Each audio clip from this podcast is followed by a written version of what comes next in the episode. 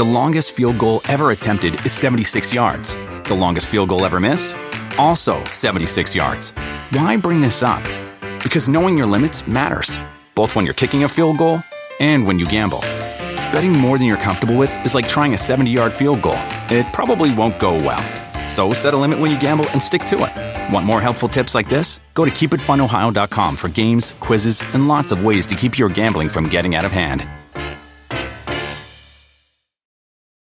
Do you want a beautiful lawn? Enter TruGreen, the easiest way to get a great lawn. Just water and mow, and they'll do the rest. Weed control, fertilization, aeration, and more. TruGreen is the official lawn care treatment provider of the PGA Tour, and they have a verified best price, which guarantees you the lowest price with no compromise on quality. You do you. Let TruGreen do your lawn care. Visit trugreen.com, T R U G R E E N.com to get the best lawn at the best price with the best people. Guaranteed.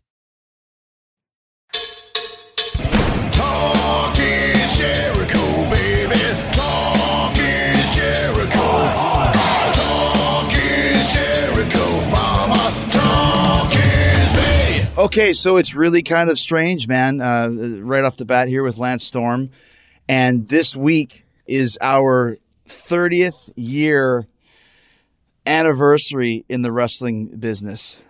October 2nd, 1990, which is it's it's unbelievable, man. What do you what do you think? it's crazy. Like I, I remember thinking back then because people say it's like you know how long are you going to do this, and I'm like you know I can't imagine doing it past forty, and it's like I'm a decade past that now.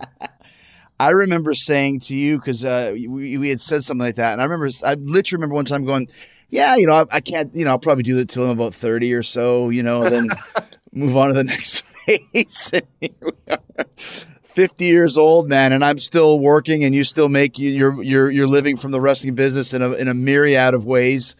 Um, you know, it's funny because whenever um, if I you know, I'm, I'm, I'm fairly good friends with Paul Stanley at this point in time, and, and, and I'm the type of guy that'll say, "Hey, happy anniversary of the Crazy Nights record! It was 33 years ago," or "Happy anniversary of Kiss Alive! It was, you know, 40, 46 years or 36 years, whatever it is."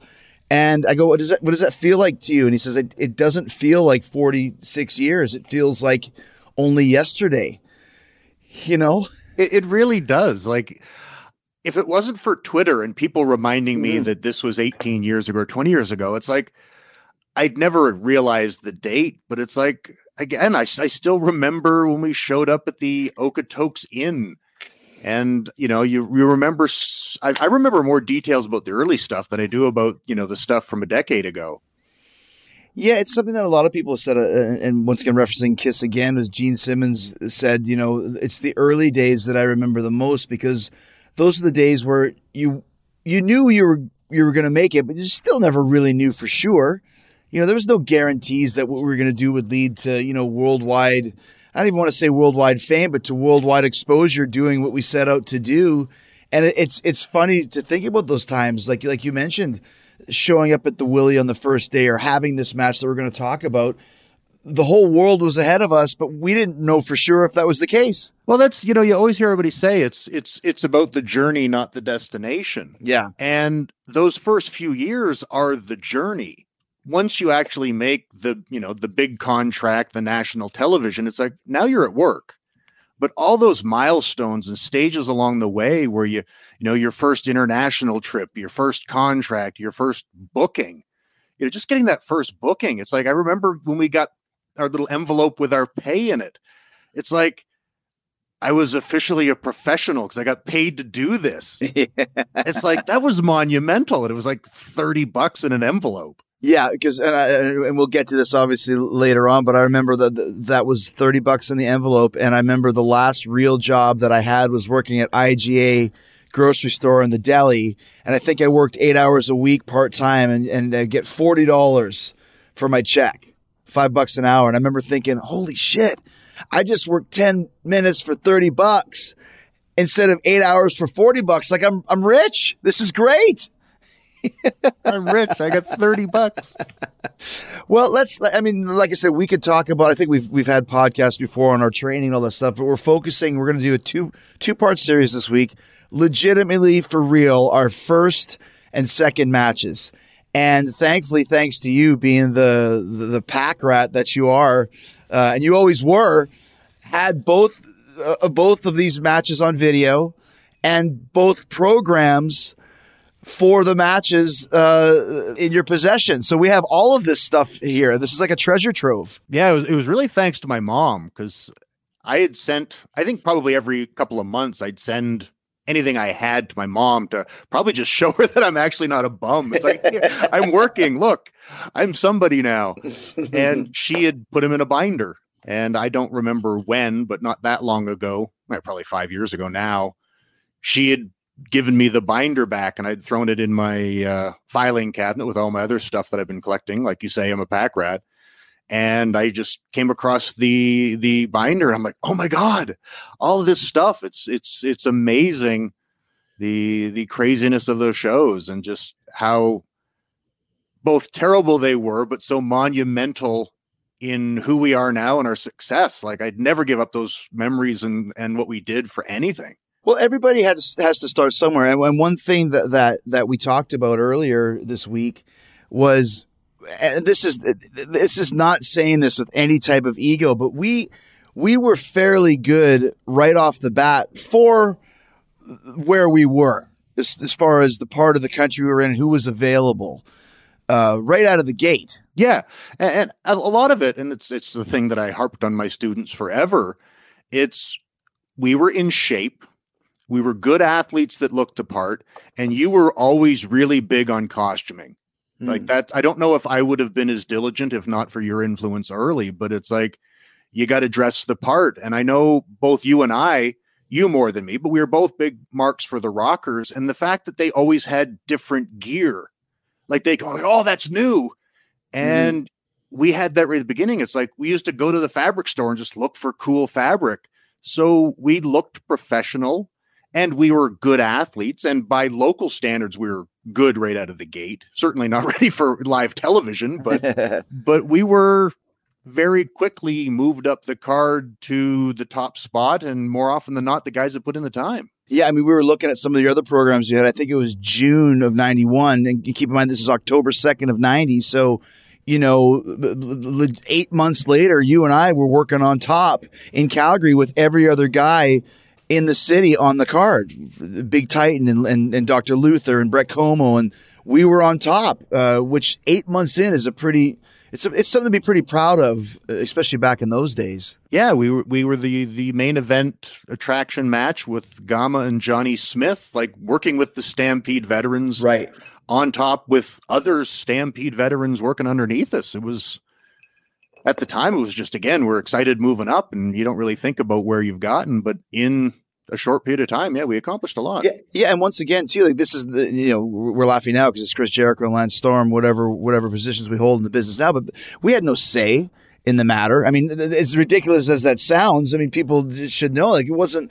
We were put in that position by the promoters, by the bookers. So they, and I'm sure we had, and, and probably completely unknown to us, had so much heat from all of the the Ron Richies of the world, probably bearing us every mat, every move that we made because we were working on top, even though we were probably making the same fifty bucks that they were making. Yeah, I th- I think they were probably making 75, so we were we weren't even getting paid for our top spot.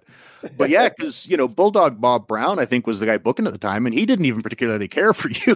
No, So No, it's not like he was doing us favors. you know, and it's funny because I'm doing a, a a book on the 30 years because, as you know, I kept a, a list of every match that I've ever had.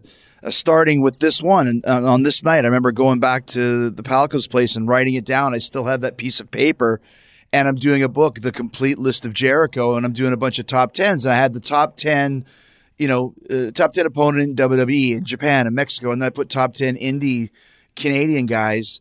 And Bulldog Brown is on that list. And I said uh, I never had a good match with this guy, but I sure learned a lot about what to do and more importantly what not to do to make it in, in the business. but that's the thing too. The you know, it's the you learn as much from your losses as you do from your wins, and you learn as much from your bad matches, probably more so than you do from your good ones. yes. And just having to deal with the backstage stuff that you had to deal with with Bob, and the managing to try to still be you and have a good match while working with Bob. Mm. because Bob wouldn't want either one of us to do anything. And it's like, but that's what we got hired to do. Right. I mean, it's the same. It's the same uh, generational thing that that I probably went through. You know, when I first came to AEW, as a matter of fact, like I mean, Bob Brown working, knowing, okay, well, these these two kids are good looking guys. They're athletically gifted. They they have some wherewithal about what wrestling's all about. I don't understand it. I don't like it. I don't want to do. I don't want them to do anything. But I have to put myself in this match for you know who else am I going to work with? But he did not like us doing any of the stuff that made us good.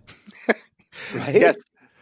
But but I think too, like you made the you know the AEW connection, but I, I think too that I think, and that's probably why you are the way you are and work with everybody still is the influence of Jerry Morrow, Johnny Smith, and Gama Singh, who in that match you mentioned six months in tried to make us look good and work to our strengths. And they did their generation stuff, but were willing to step theirs up and adapt into ours.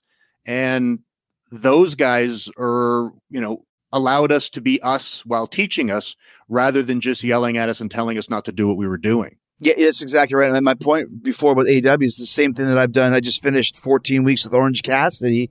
When I first or- saw Orange, I think you and I and Lazenby were like, "Look at this guy! What a piece of shit!" And th- th- this sucks. And then when you're there, you start getting into, okay, here we are in 2020. Why is this guy so popular? It's because he's doing something completely different and created this whole world that no one else has done. And then you start realizing there's a lot of genius behind this idea. So much like I'm sure, like you mentioned with Johnny and Gama, trying their best to incorporate their style with our high flying style at the time. It's the same thing that I do with the guys now. It's just that the high flyers now are like the flying Wallendas times a million talent wise, and I still do my stupid little moonsault off the second rope, and that's all I got at this point. Back in the day, that was the shit. But it's Right. it's it's it's it's the cycle of wrestling, right? We were mm-hmm. the the young guys and now we're not and you've got to stay with the times. Yeah, exactly, exactly. And go, going back to to you know, it October second, so probably in July or August.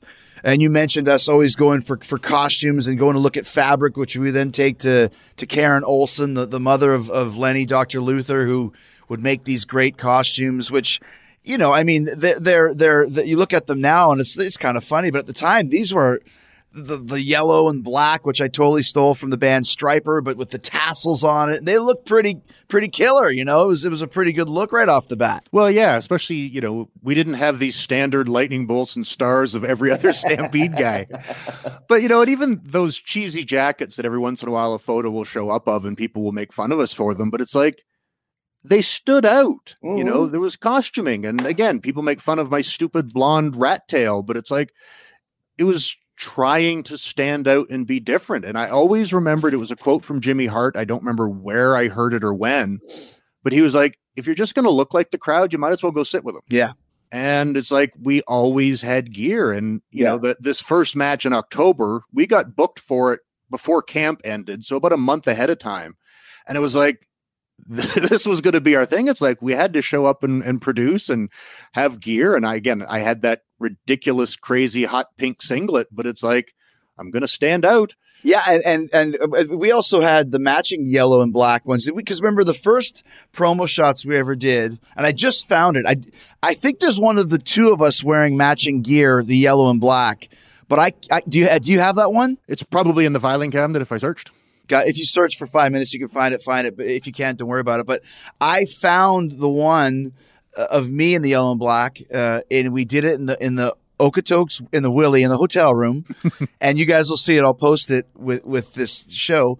It's a blue blanket Yep.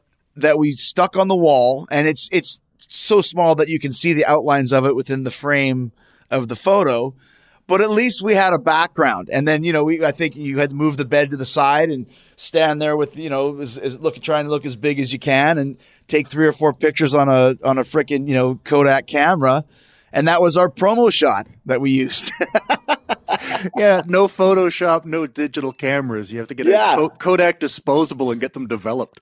And then you have to choose when you get them developed, and hopefully you'll see see one that you liked, or else you you have to do it all over again. But um, and then there's the controversy too, and we'll get into all this. We'll, we'll get into our names next, but Do you remember the controversy of of of the boots, the first pair of wrestling boots we got? Let's talk about that. Well, yeah, I, I got the standard white, and and you wanted black. And Ed Langley, who you will see in the second match, the guy who ran the camp, swore up and down that black boots meant you're a heel, and you were going to be a baby face, and he just like didn't want to let you wear black boots. Like it was, it was almost like you you you needed to try to convince him to get permission to wear black boots. Yeah, he was he was adamant that if you are a heel, uh, you wear black, and if you're a baby face and you're wearing black, people will boo you because baby faces wear white and heels wear black. And I was like, but Ed, Stryper, yellow and black, man, it's got to black's got to match the the yellow, and he he was not having it. And I, I think it was one of those one of the little riffs in there why why you were always the the, the favored guy was because I had the audacity to go and keep my black boots because it matched my tights. yeah, yeah. You seem to manage to get over just fine. yeah, but the, we went to a boot shop downtown Calgary, and now if you look at a wrestling boot, it's got the patent leather, which means it's shiny. These boots were made of like dull leather, like leather that you would make. Oh, I don't know, like a like a, maybe a horse saddle with or something along those lines. Like it was, it was like it was dull, not polished and not not bright. Yeah, it was the soft leather that you actually had to take shoe polish to if you scuffed them. and they were softer. And again, you can still get both kind, but most people like the patent leather because they're shiny and they don't scuff as much.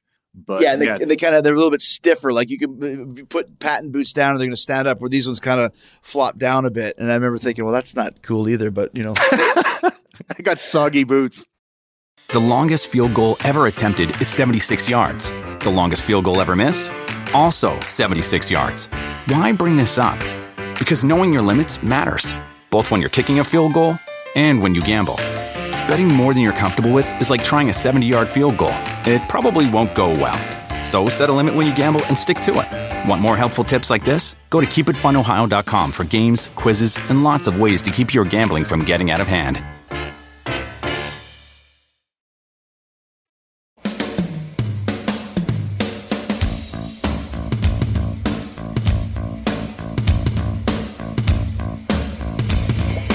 So this match was was started when we were in wrestling camp at the Hart Brothers. People would come filter in and out, and one day we, we saw a guy in there, and and I, I would say this to his face. He just passed away, I believe, this year. Bob Bob Puppets was his name, and by the way, that's his real name. That's spelled P U P E T T Z. Puppets, something like that. I don't know if it's that Czechoslovakian or, or Ukrainian or whatever it is, but Bob Puppets, and he he looked like a janitor. Um, he actually looked. If anybody out there is, is, a, is a horror movie fan, he looks like Mark Borchardt, who did a movie called American Movie. And Mark had big, giant glasses, a beard, and kind of a mullet hairstyle. And that was this guy uh, that was watching our show. And I remember Ed Langley. We we said, "Who is that guy?" And he said, "His name is Bob Puppets. He's a promoter." And I remember thinking, "That guy's a promoter? Like, really?" I thought like every promoter looked like Vince McMahon, even though we didn't know he was the promoter at the time. We thought every promoter looked like Jack Tunney, shall we say? Do you remember that when he used to come watch us? Yeah, I remember him coming because because Ed had told us that that he and Bob were going to work together and launch a promotion, and they were looking for talent, and we're just like, we want to get booked, we want to get booked, Yeah. and they again said there was going to be the show in October, and if we were interested, we could be on the show. He couldn't guarantee us money, but he would pay us according to the gate. And again, to be fair, I think he did. Yeah. It was a pretty small gate. I think the pay was fair.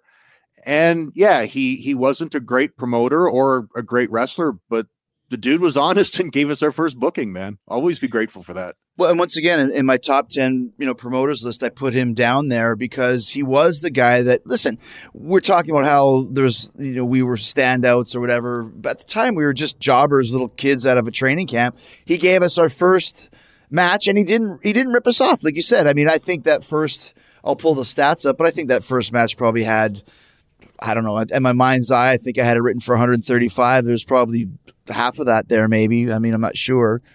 But like you said, it wasn't like he made a huge windfall and, and our $30 payoff was anything less than, than we should have gotten. We probably got exactly what we, we, we he probably could have given us 20 bucks and we wouldn't have known the difference. Well, yeah, and at the time, fifty dollars was sort of the industry standard for shows. But like if there was 150 people in there, we did great. And there was, I don't know, 10 or 12 of us on the show, and we were low rung on the totem pole. So I think 30 bucks was more than reasonable. I certainly don't think he screwed us. Yeah, I have it written for uh, 130 is what I had written down here. So, so, so what I wrote down f- from this very day, uh, from from that moment to this day, was the date, the number of the match, who it was against, where it was, what the finish was, uh, what the crowd was approximately, the payoff up to a certain point, and then how many stars the match was. How many stars did you give us? Uh, I gave us two and a half stars Oh, there you go. which I don't think is too far off because at the time, if- here's another thing that people will probably get a kick out of it. Dave Meltzer's Wrestling Observer newsletter, Ed Langley used to get it. And when we first started hearing, like, what, what is this? Like, behind the scenes wrestling talk? Like, and it used to come on a typed out, like, bing, bing, and he photocopied it, and that's what you got.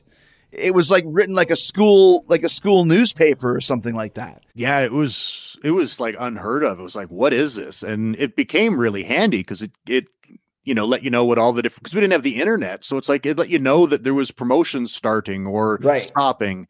And because yeah, Lori Mills, who was the local right, Calgary boxing and wrestling commissioner guy, he's he subscribed to it and he would give a copy to Ed, and I would get Ed to get a copy to me. And then you and I would would would swap each episode to read each issue or whatever it was. Yeah, to find out because that's how we found out that you know it was through the Observer that I found out about Smoky Mountain Wrestling. Do you remember when we we sent an audition tape to Global Wrestling in, in Texas trying to get into their tag team tournament? We sent it to Bill Eady. He was the booker at the time. We sent it in like the legitimate post office post, and the dude actually wrote us back.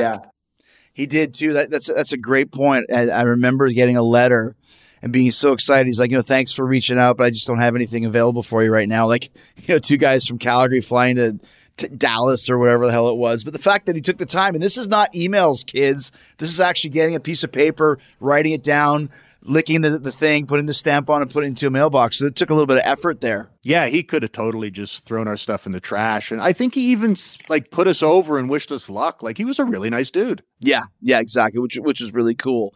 Um, so so we get this booking, and now we've got our, our boots, we've got our tights, uh, and we find out that the show is in. We haven't mentioned this yet. It's in Ponoka, Alberta, uh, at the at the Ponoka Moose Hall. It's still there. And you got you got to send me that picture too that you superimposed when I was there, and then a couple months later you went there and you superimposed us together. Oh, that's right. You were coming back from a concert in Edmonton, and you s- you stopped by and had to picture yourself out front. And I was going to Edmonton a month or two later for a local show, and I stopped by and I tried to do a photo with my arm out, like I have it around your shoulder. and then I took the photo, and I had had the copy of your photo with me. So my the my buddy that was taking the photo was looking at it and trying to put me in the right spot so I'd be standing beside you. And then I was hoping someone could Photoshop it together and make it look like we were standing out front. But you did that though. Yeah, and it, it didn't turn out too bad. I remember you photoed yourself, Photoshop yourself about three inches taller, though.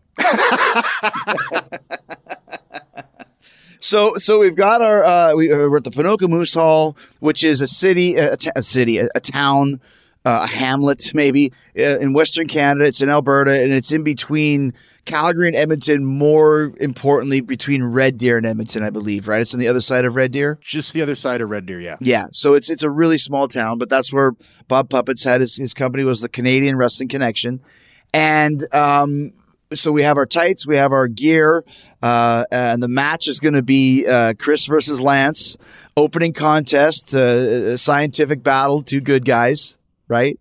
Uh, but we have to think of names, yes. which was super hard trying to think of a name. Let's start with you first. How did you go from Lance Evers to to Lance T Storm? Uh, yes, everybody loves the T. My memory is that we were in like Ed's car, and it was more a case of like I couldn't think of anything because I'm not really creative in that front. And I don't know who it was, whether it was you, Ed, me, Brad Young, or who mentioned Storm. And I remember at the time not liking it because to me it sounded too fake and made up. Right. But it's one of those where, well, do you have anything else? And I'm like, no. and I don't even remember who wanted because my real middle initial is T. It's Lance Timothy Evers is my full name. And someone had joked about putting the T in there. And I think it was Ed joke. Well, yeah, because a T can stand for thunder. Which then over the years went to the T stands for thunder. Yes, although never at any point on any show did the T ever actually stand for anything. but it does for probably the first six months of my career appear on programs. So Right. it, it was there. But yeah, it was just a case of I couldn't think of anything. And I'm like, okay, whatever. And in the back of my mind, it's like Hulk Hogan wasn't Hulk Hogan in his first match. It's like, it's not going to matter. I am going to change this stupid name when I think of something I like. And then I started years later. develop. Well, I started developing goodwill Yeah. with the name because, like you say, we started making ground really quick, and you know the promoters in Canada started knowing who I was, and the boys started liking working with Lance Storm. I'm like, I can't change the name now.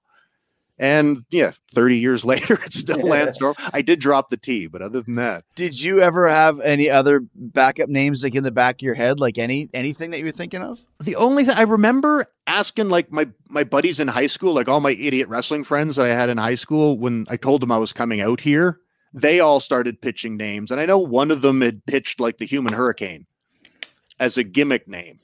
And of course, if I'd have gone with that, you've, you've got to use the Scorpions, right, for your entrance. yeah. but other than that, I, I had nothing because I was never was never a gimmick guy that was creative on that front. So I, I really didn't have any plans or ideas, and Lance Storm stuck. I remember at one point in time, maybe this is a year or two later, you were toying with wearing a mask and having a bodysuit, and you're going to call yourself the Star Child. Okay, I, I wouldn't have remembered the name, but I do remember it would have been 92 probably when we split up as a team. I started, and again, I'd seen Liger at this point and he had the bodysuit. So I started, you know, with a pen and paper, starting to scribble and draw ideas and designs. And since I was a math guy, I kind of stuck to geometric shapes and so forth. Anything I could do with a straight line because I have no artistic ability. And yeah, I had had a mask that had a star over the one eye. And I don't know whether I came up with Star Child or maybe you saw it and it's like, that's the Star Child's makeup, dude. Yeah, no, I think you said Star Child. The way I remember it is that you thought of Star Child. It's like, you can't use that. That's Paul Stanley. Paul, Paul Stanley's the Star Child. You can't be the Star Child in wrestling. You're like, why not? I'm like, uh, I don't know. Well, that's if you remember, and I stopped doing it after guys started taking shitty bumps for me, but I used to do the Oh, drop, yeah. drop kick with the backflip that I called the star kick. I don't know Yes. why, but it was, you know, a really sweet drop kick, but I needed guys to delay their bump a half a second so I could get yeah. push push off them to get the flip. And the last time I ever tried it was against the Santa Monica Flash in the Calgary show at the Silver Dollar. And the dude did the fadeaway bump where he pulled up short so I wouldn't hit him.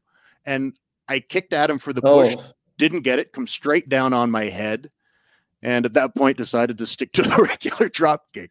The Santa Monica Flash in freaking Aldersyde, Alberta. Yes, who was actually, I believe, the brother of Earthquake Muldoon, the guy I won my Oh. first title from. and, and, and we'll get to that, man. So the story of my name is is I I had my name ready to go. Uh, do you remember what it was? Uh, Jack Action. Yes, of course. So Jack Action uh, is a, and by the way, this year on my cruise, we did a dress as your favorite wrestler night, and actually got a Jack Action costume made, and got had had a mullet, and I'll send you the picture. It looked like a, a 1989 Rockers outfit. I actually sent it to my seamstress lady. I said, "Make this." But a, a different version with the mullet. So Jack Action did get uh, a moment in the sun.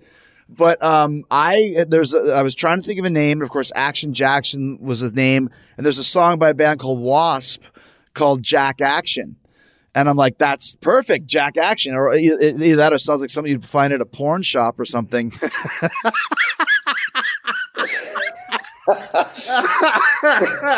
oh, you popped me with that one.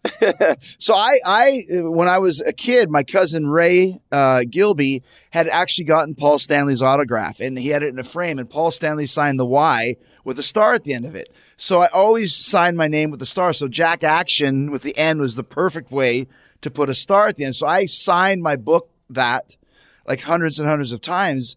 And for some reason, you saw this binder, like a school binder that I had or something.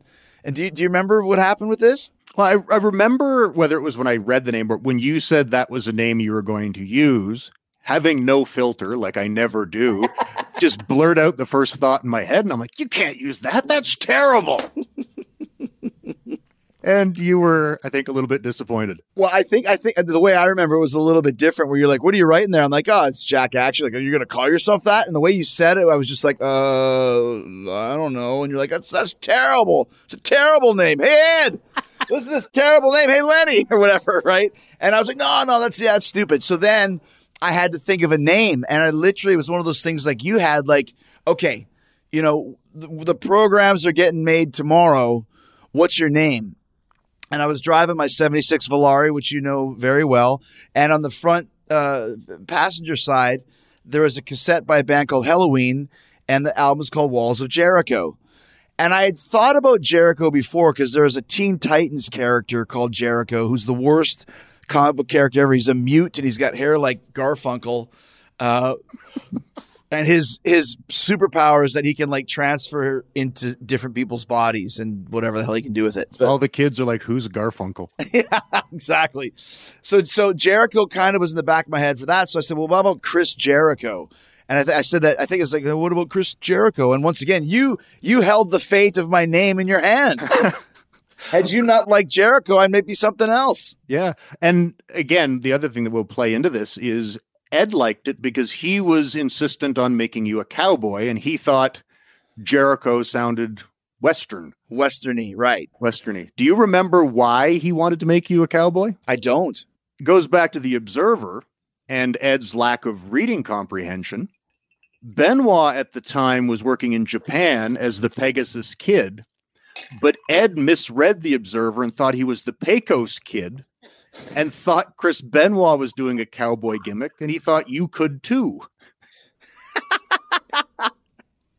Which I remember when when Bob Puppets came to kind of evaluate us, we were taking bumps. I remember uh, he loved the he loved your top rope bump to the floor. Or was that mine that he loved? I think it was your you took a you took a bump over the top rope to the floor, and he loved that. And he loved the fact that I looked like Benoit's brother. He said we could call him Rob Benoit. So he loved your athletic ability and love the fact that I vaguely resembled Benoit. Oh, tremendous! Well, you were Chris, and you were from you were Canadian. You had Yeah, Canadian, yeah, exactly. So the Pecos kid. So there you go. So we get the programs right before we start talking about the actual match, and the program comes out, which which Lance has, and we'll post it. It's a blue piece of paper. Once again, a little bit better than the Wrestling Observer, something out of high school, and it says, uh, uh, "Chris, I'm going to look at this right now and find out exactly uh, what I'm billed at here. Uh, it is Chris Jericho." with no H. Bob Puppets never put an H in my name, so it's J E R I C O. 220 pounds from Casper, Wyoming. And the Casper is spelled with a K. I spelled both of them wrong. Where are you're from and your name. And your name. And I did not know uh, that I was going to be from Casper, Wyoming. So when I saw the program, it was the first time that I was basically informed that I was definitely going to be a cowboy. And I was mortified. I couldn't believe it. Like, I'm not. I don't like cowboys. I don't. I never like cowboy gimmicks. I don't like cowboy movies. I don't like cowboy music. So I remember just being despondent and like I was trying to think, well, what kind of music can I use? And there was a song at the time called Texas Twister by a band called Little Feat that's kind of had like a like a Stevie Ray Vaughan kind of cowboy rock and roll. Maybe I can use that for music. And so I was talking to Brett Como, who was one of our early friends back in those days, and I said they want me to be a cowboy. What am I going to do? And Como with the classic, like, you know, Como, like, whatever, man. Like, it's like, well, don't do it. And I was like, what? He goes, don't do it. I'm like, I have a choice? yeah, just don't do it. Can you imagine anywhere else if the opening match, first match guy said he didn't want to do something? Yeah, al- although would you consider how experienced the promoter was, it's like it's probably fair game. But I also remember you when they said that. I think it was, you know, Ed mentioned the cowboy thing, and then we like went to the bathroom, whatever, and you're like, dude, I don't want to be a cowboy. It's like, I'll quit before I'm a cowboy. I'm like, we haven't even had a match yet, and you're ready to quit for being a cowboy. but I, I think Ed wanted you to use uh, Bon Jovi's Dead or Alive. You know, once again, I always had, like you mentioned earlier, I always had a vision for what's good entrance music and what's a cool music. And, and I was much more of a metal guy. I was thinking much more of like Ultimate Warrior and, and, you know, something a little bit more pounding. And I think, I think at the time I used Poison, uh, Unskinny Bop, uh, which not exactly the heaviest, but, but think about the song. Get up back to don't, don't, don't, don't, don't, don't, don't, don't. You come out to that. You know, it's, it's kind of got a, a pounding beat to it. So there, I had a whole full idea of what I wanted to do in my mind. So wanted dead or alive is like you walk out, and it's like coming out to Freebird. Nothing happens for the first ten minutes. Yeah, I don't even remember what I used. It's it's I was always so much more worried about the nuts and bolts of things. Right. Although the other thing too that I think people today won't come to terms with, it's like again, we knew ahead of time. Like we trained in camp for 2 months Yes. together. We knew a month ahead of time we were wrestling. And we didn't Yeah. plan our match. We didn't We had two spots. really. We had the spot, the infamous one that they used on the you know the video on Raw when you were The building to Shawn Michaels. Reverse victory roll spot. Yeah, the backflip off the top rope, the reverse victory roll.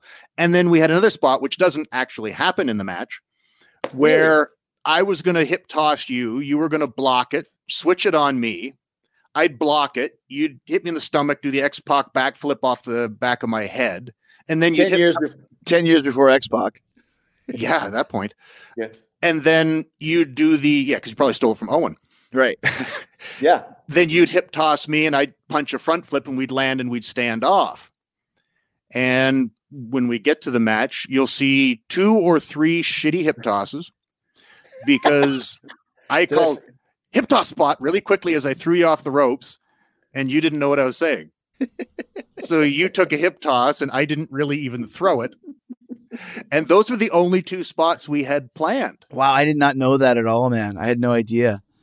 Which is funny because once again, and, and, and you know, this isn't you know Waldorf and Statler sitting there burying today's wrestling, but anybody else knowing that they had a ten minute draw or fifty minute draw or whatever it was for their first match would have that damn thing planned out. When when all we had was a, was an open wrestling ring and nothing but time. I mean, I'm surprised we didn't put together more, but that's just not how it was back then. No, I, I think like my memory is like I felt like we were like skipping school or cheating on a test mm. by even planning that much. Yeah, you're right. You just you didn't plan stuff. You showed up and you wrestled. So it was like I felt like if we plan more than this, they'll realize we did it and we'll get in trouble for cheating. Yeah, yeah.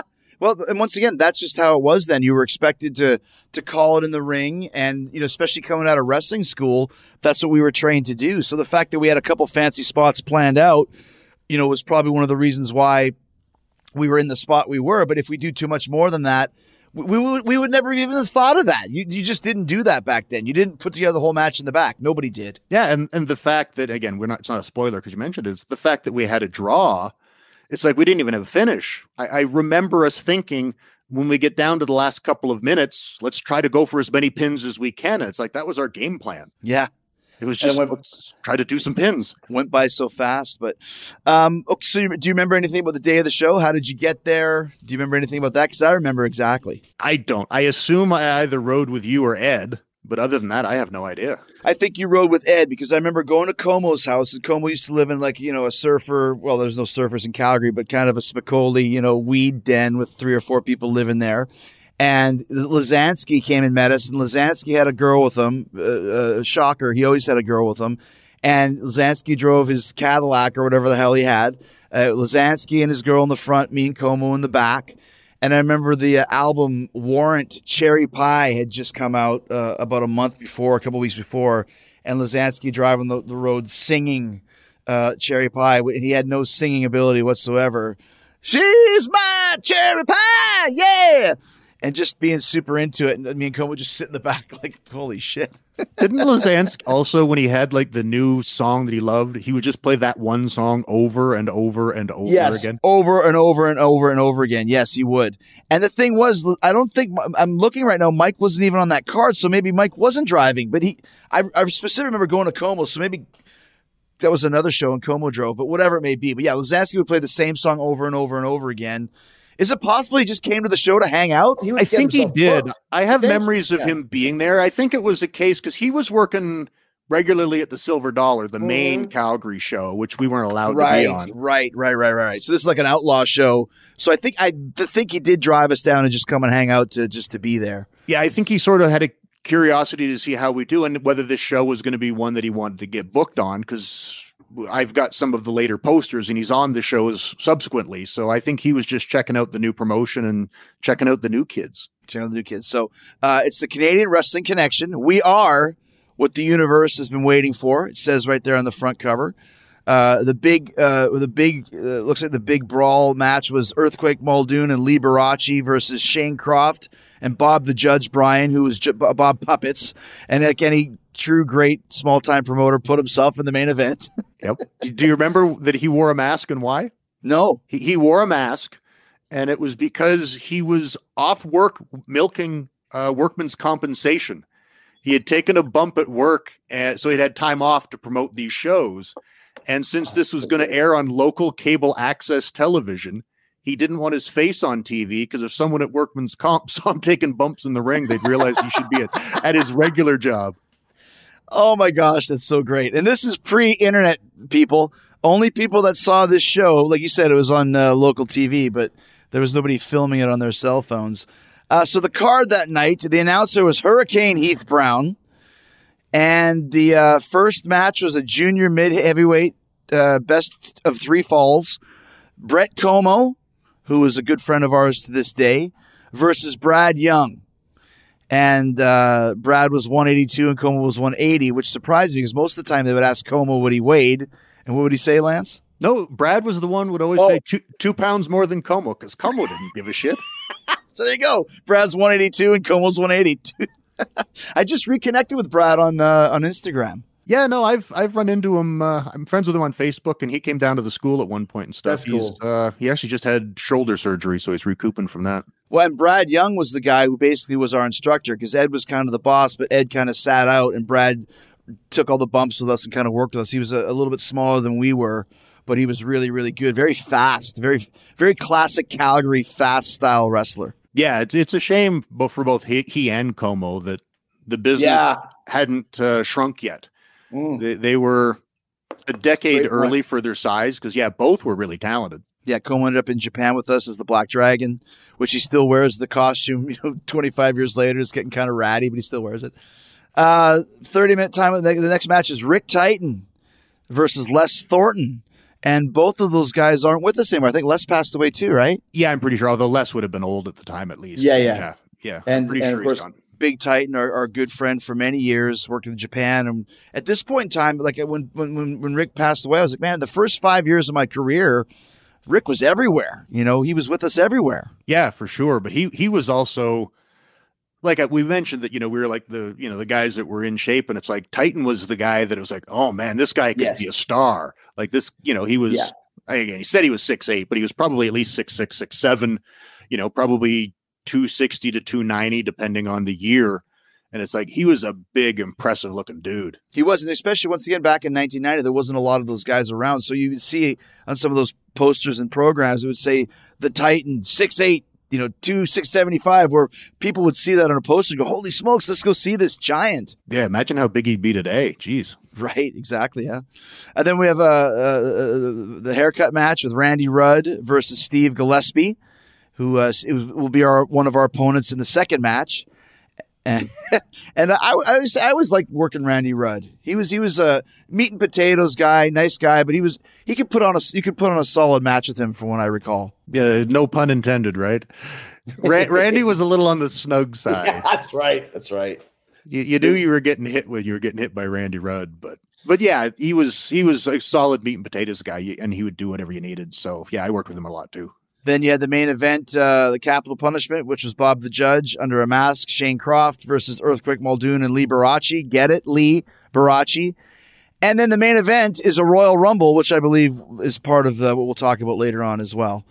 Uh, but nest, nestled on the card, third, uh, with the 15 minute time limit, it's Chris Jericho uh, versus Lance Storm. So if you guys are uh, uh, watching along with us, uh, once again, go to the uh, Chris Jericho YouTube channel and click on uh, the match, and we will get started in three, two, one, go.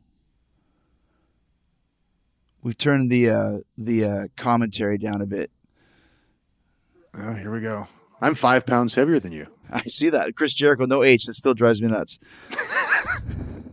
so you can see we're kind of like in a, it looks like a beer hall, like kind of a veterans hall or something. Yep, and and I didn't have this singlet made to wrestle. I had it made before that, Just to, just to wear that. just to have. I used to go to the university weight room and lift in it, Just Just- heat. to dare someone to say something. And let me say right now that uh, Ed Langley is our referee, which is the equivalent of Pat Patterson being the ref in uh, Hogan and uh, and Piper and Ali or uh, Mr. T. And you've got to make sure that you got somebody in that can help you call the match just in case. Oh, my footwork's terrible. Yeah, you, there we go. Is, uh, you, you, you're oh, was it big, big head scissor off the top, or not the head scissor, pushing off the top? That was a big move back then. Yes, the big headlock takedown from the corner. That was big. H- how much of this match did we directly steal from Owen Hart? You know, Whether it was indirectly or directly, probably a Right. lot. And here you are. I, I was totally hoping that you would lead the match. I think I was always a little bit scared back in these days to start. Big tackle, drop down, Lance Storm leapfrog, hip toss. There you go. Yeah, a good one this time. Wait till you see the others. Arm drag there. Oh, terrible bump. You always hated the fact. I remember you always said, oh, "I have to, I always have to pull my knee pads up." That always bothered you. I eventually switched to kick pads, so I didn't have to. You always were so technically gifted, though. Like everything you do, when you do it, you always have a little bounce afterwards. It used to piss me off. Like, You're so f- good. You do this little bounce afterwards. it's funny how, like, used to piss me off all the personality things you did. Like again, like you actually looked at the crowd and made noise, and I just thought you were like this char- charisma god. It's just like, oh my god, it's just such a natural. so there, that's a good. You don't see that much. The fireman carry takeover, takedown. Especially when done that poorly. yes, these Tail's are- not blonde yet, though. No, but you do have a tail, and I love the fact that you're wearing your actual weightlifting out. Like, what a what a jack off you were to to, to train in that. Oh, I, I and it was just strictly. I think part of it was I wanted to come out of my shell because I knew I had to go out in front Right. of people, and I'm such an introvert. But also, too, part of it was to see if anyone had the balls to say anything to me in the weight room. Did they ever? There was one dude that did made just the most smart ass comment, and they popped me. it's like I, I put him over. Then I give you the. See if you noticed too. I remember if you if you saw earlier, guys, is I, I put Lance's arm down, did the classic, do the, the the the knee drop into the arm, and I remember I asked somebody. I just said uh, uh, I did it, and some kid went. Do it again, and I couldn't believe that somebody actually wanted me to do it again. I was, I remember thinking, if that's saying this one's for you, kid, right there, like yeah, yeah, yeah, do it again. The only leg drop I've ever done, too, probably right there. you hated the leg drop. hate them, and you you were so good at them. I used to just hate it. But once again, two baby faces exchanging holds, working the arm. It's it's pretty technically proficient. You know, I wouldn't. I don't have any problems with this match right now so far. Is this the one? No, look at that backdrop. Oh, hit the ropes. We used to, because again, it goes back to our being fans of the Rockers. It's like we always used to compete to see who could take the big backdrop because Yeah. we were such marks for how great Shawn and Marty were at them. We were always good at backdrops too. That's one thing that both of us could do really well. As you throw him in the corner, almost fall. Big leg, uh, big monkey flip here. Woo! Once again, nothing wrong with this match. Grab the hold again. Well, I think the biggest thing is because again, this was 30 years ago.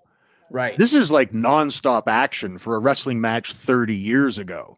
yes, good point. The fact that we just athletically did things constantly, i- i- you know, made it an exciting match. I always contended that other than Brad and and Brett, we were the second best match on the show, which is more of an indictment of the show. But Yeah, but once again, though, like you said, we, we definitely had great chemistry because we were both good athletes and we both loved wrestling. You know, and and like I said, I mean, th- this is probably the equivalent of watching, you know, Jungle Boy and Luchasaurus versus the Young Bucks. Now you're like, I can't believe all the stuff they're doing. This is ridiculous. But all the stuff we're doing are arm drags and suplexes and you know all that, all that sort of stuff. yeah, I did a did a big monkey flip. Yeah, exactly. I like that uh, float over you did off the suplex too. That was nice. Once again, this is a guy in his first his first match doing a float over on a suplex. When we started, you for some reason you didn't always want to do the sunset flip because everybody did. So you'd always, whenever I called the sunset flip, you'd do a jumping schoolboy just to be different. That's how I beat Black Magic in the, the the first fall of our two out of three falls match for the title in Monterrey, Mexico. There you go. He did the same thing. He I did that one. He was like, "What are you wh- wh- What are you doing?" and now we kind of get into uh, you know just holds, exchanging the holds. And you don't have the blonde rat tail, but I have my terribly dyed blonde hair that I used with uh, like L'Oreal hair dye that almost fried my hair and killed it for many years to come.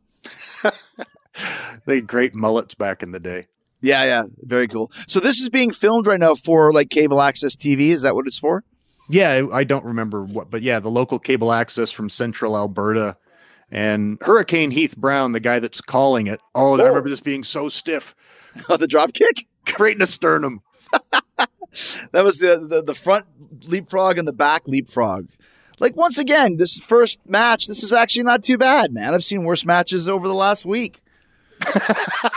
yeah, probably. But yeah, no, it was it, it was it was great. But yeah, Hurricane Heath Brown became a major uh, sports broadcaster in Calgary. Really? Yeah, I remember him always being a pretty nice guy. Yeah, he came to the school when I opened up and did a, a piece on the school because he was the main sports guy for CTV here.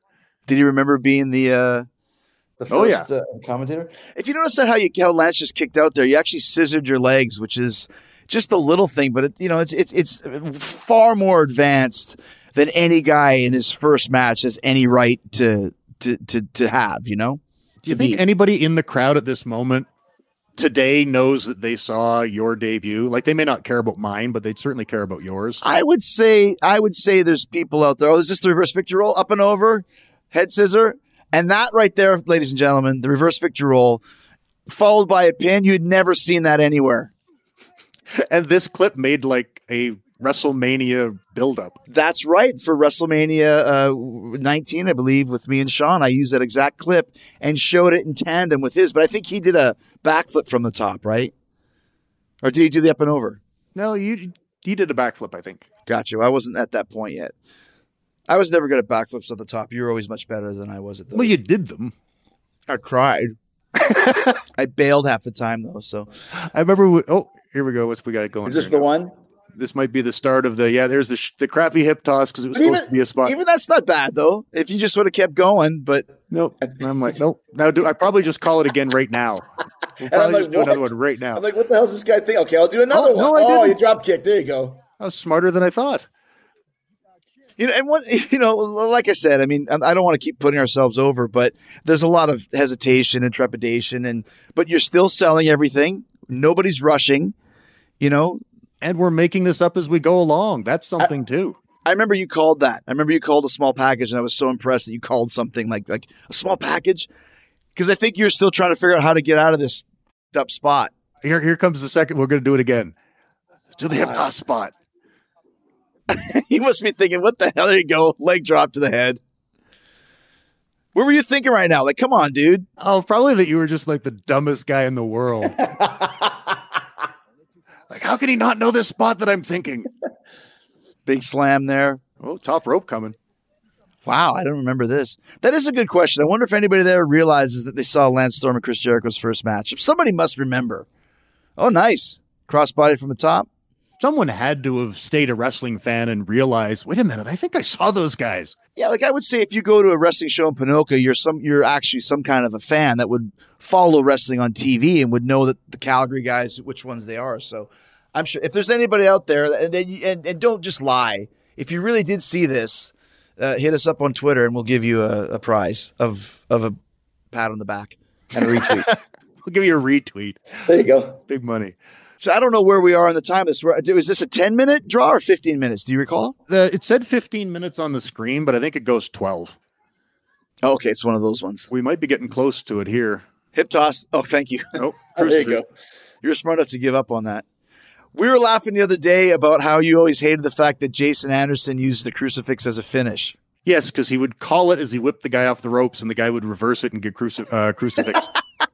hoping that he would reverse the whip. All right, now we're down into the last bit. We're trying to just think of stuff. We got to make pins. Oh, we got to right, make right. pins. We had no plan, guys. We had no plan at all for the end of this match.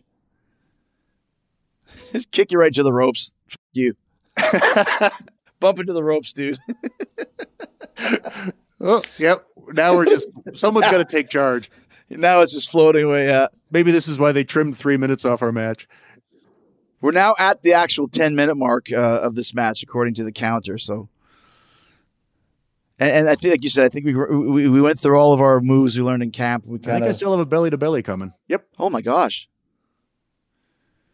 that's a good move that a lot of people don't use nowadays. No, and guys that have a good one, it's impressive. That wasn't Mhm. a great one. It was okay. I think Jeff Cobb does one. Obviously, that's kind of his gimmick, you know. I always thought Owen had a phenomenal belly to belly. Yeah. Hey, let's be honest, man. Owen had a phenomenal everything.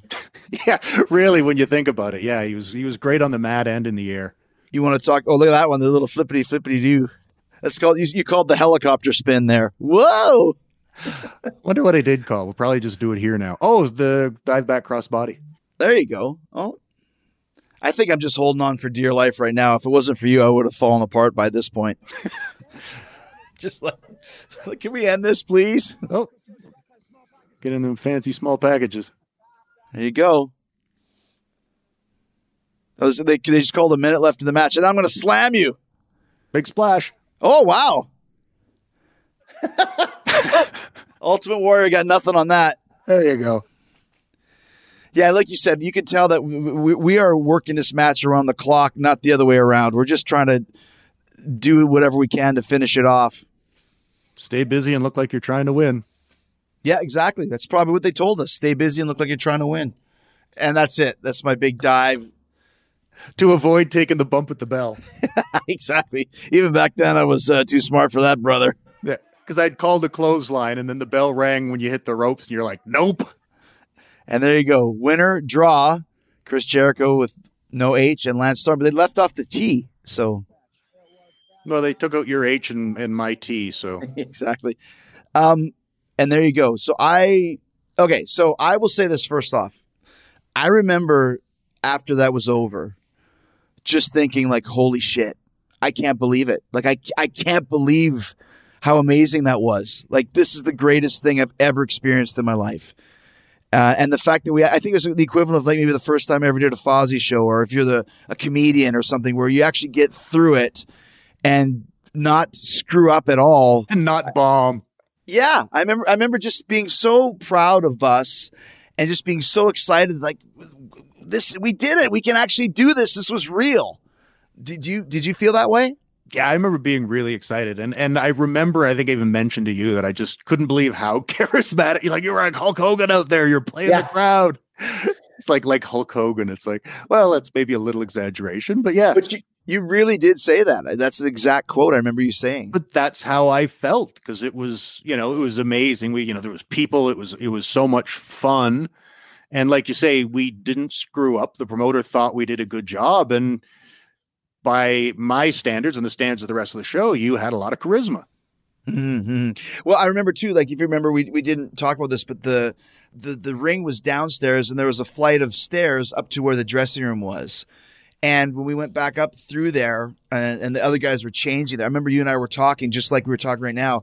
And I don't remember if it was you or me, but both of us still, even at this point, also had the wherewithal of like, let's go around the corner and you know pat each other on the back away from everybody else because everyone was kind of looking at us. And of course, I'm sure a couple guys said, "Oh, that was good," or but most people aren't going to say shit if they watched it at all. Two green guys having the first match, but I remember both of us like realizing like we shouldn't be like you know blowing each other here in front of the rest of the dressing room because that's probably not the right thing to do. You know? No, uh, literally or figuratively. but yeah, the we were smart enough to know don't mark out for yourself too big in front of everybody. But I also remember at the time because, like we said, you didn't choreograph matches and stuff. I remember thinking or being told that two guys having their first match is seldom booked because a promoter oh. wouldn't trust two guys that have never ever worked to go out there. Because again, this is still kayfabe era. We can't just go out there and crap the bed and freeze and expose the business. right, right, right, right. So the fact that it was two guys that had never ever worked out there to do that, and we got through it, and and we, again we still had because we were in the Royal Rumble main event, we still had more to do, but it was like we had succeeded. We were professionals. Well, and, and like you said too, I mean, you know, once again, we're, we're talking about 130 people and Bob Puppets, and, and having a little bit of a laugh. But but once again, at the time, like Bob's trying to build his business, we, we're trying to get a job. Like you know, and at those times they were always talking, and, and God bless them, it's just how it was. We're going to do you know a thirty date tour across Alberta, you know, in the summer or whatever. So we were like, we have to do good. We, we we had a lot at stake here because guess I think I think our second match was booked at this point because it was very close afterwards. Uh, yes, it was October 10th, so it was just over a week away. But other than that, we had no other bookings. We had two bookings, this one and the next one. Yeah, and I remember at the time that was always a big thing with me because you always you don't have the confidence back then. But it's like if I didn't have the date for the next booking yet, it's like I was always really uncomfortable. It's like you wanted to have that next one, and I think I think by our second match, Bob had announced his second show, so we had our third booking before that, Yes. and I think it was quite a while before I didn't have that next booking. But it's like if we didn't do good here, it's like, are we going to ever get another booking? So it was there was a lot of I, pressure. re- I remember that too, Lance. I remember us always like, do we have one in the chamber? Like, and I think like, do, is there another one coming up? And that I think that's a great point. I remember I was we I was the same. Like, we have to have another match, and you know, lo, God forbid that there wasn't one, but we we always at least had something going on because there was these guys. Bob Peppers was running, Fred Jung was running, who we worked for, and our next match will be on the next show. But there was also Winnipeg started coming up, and then CNWA was around. So at least we had those first integral eight to ten months. We had enough to keep us going to where we just didn't give up and say, "Well, there's nothing for us here. Let's just go our own ways," you know. yeah, there was never that point where you felt unemployed. It's mm-hmm. like you, you had that next booking that you had to train for or f- get new gear for or or what have you. There was always that destination still there rather than just a big sea of I hope I find an island again. Right, right. Before we wind down here, let's just talk briefly about, about the main event of the night, which was the Royal Rumble. Now, this is something that I barely remember anything about, and I know that we've talked about. I know you've seen it quite a few times. I don't think I ever have, but so explain kind of what, what was this, what the story was for the actual main event of the show. Well, there was uh, it was a Royal Rumble, and all of the people on the card were in it. I have no memory of anything other than the end, and even that, like I don't know if I've, to be honest, I'm not even sure I saved the, whole Royal Rumble. I might have just saved from whichever the first of us entered until the end, and I have no memory other than, of course, I won. and, and that's too that I, I I laugh going back. It's like it reminds me, or it, it makes me realize how little they knew.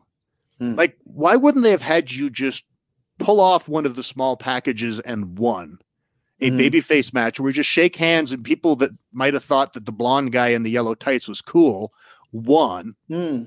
because I'm going to win in the main event. Everyone's going to remember the guy in the hot pink singlet that won. We could have both got over rather than doing the draw. That's a great point. I think, I think, I think, um, and as ludicrous as it sounds, that they didn't want to hurt either one of our feelings by have somebody lose the first match, you know? Could be. But I and I remember that at the time it was they wanted to put over one of the young in shape guys, you or me, because Titan was a heel Mm-hmm. and Ed liked me better. Right, right. Like, that was just it. Like let's be honest, Ed liked me better, so I was winning. Because you it- wore white boots. I listened. But the big thing too is like after I won, and it was just in the moment, I had won, they hit my music, and I just punched a standing backflip, one of the best ones I've ever hit in my life in the middle of the ring. And on the broadcast, as soon as I hit this backflip and stuck it, my name appeared on the screen. Ah, and that was the opening and closing clip of every VHS audition tape I sent to everybody for the next five years. And it was just, it was the greatest clip because it had my name, where I was from, and it had me getting a pop, punching this really good backflip. And the fact that I so easily could have botched that and fell on my head. I remember I felt like uh, Owen Hart at WrestleMania 10 that night. Like I had this great night, great moment, showcase match, just killed it.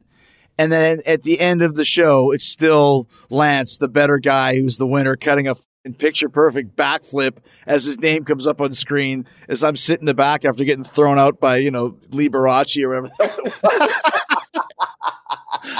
Oh, Liberace. Yes. Oh, Do you remember man. what music he'd come to the ring to? Oh, I don't. Dude looks like a lady by uh, Oh, Of Aerosmith. course, Aerosmith. 'Cause He's doing the uh, the Liberace gimmick. Yeah.